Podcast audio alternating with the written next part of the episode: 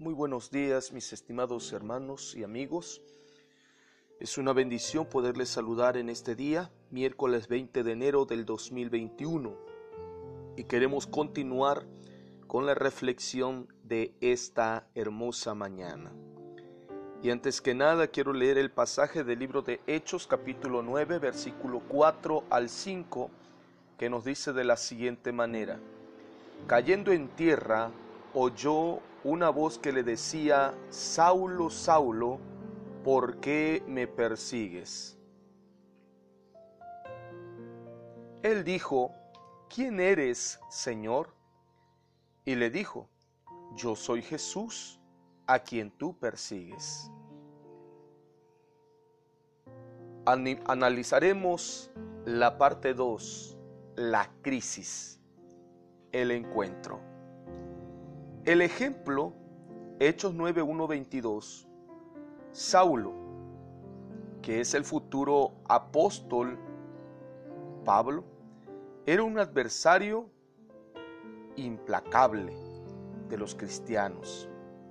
Era como lo diría más tarde, un blasfemo, perseguidor e injuriador, el primero de los pecados en Primera de Timoteo capítulo 1, 13 al 15, un día iba a Damasco, Siria, para arrestar a los cristianos, pero en el camino en pleno mediodía, repentinamente un resplandor de luz del cielo lo dejó ciego.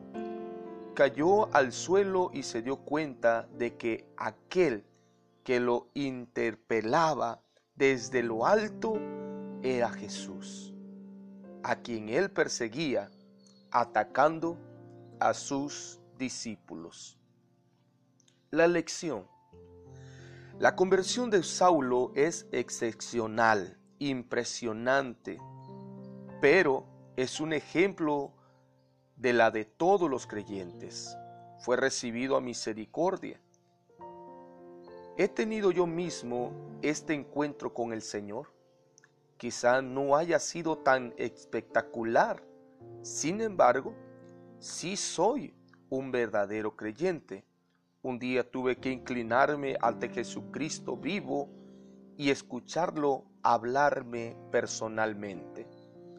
A menudo este encuentro decisivo se produce leyendo la Biblia, escuchando un mensaje bíblico, hablando con un creyente, entonces comprendo y creo, Jesucristo vive. Ya no es aquel que contemplaron muerto en la cruz. Es el Señor en el cielo, aquel que tiene toda la autoridad.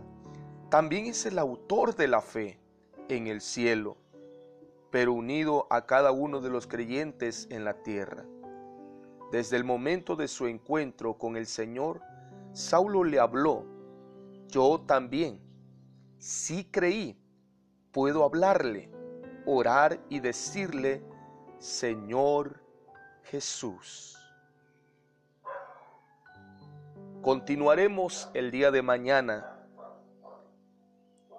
y te dejo las siguientes citas bíblicas para que usted pueda leerlas.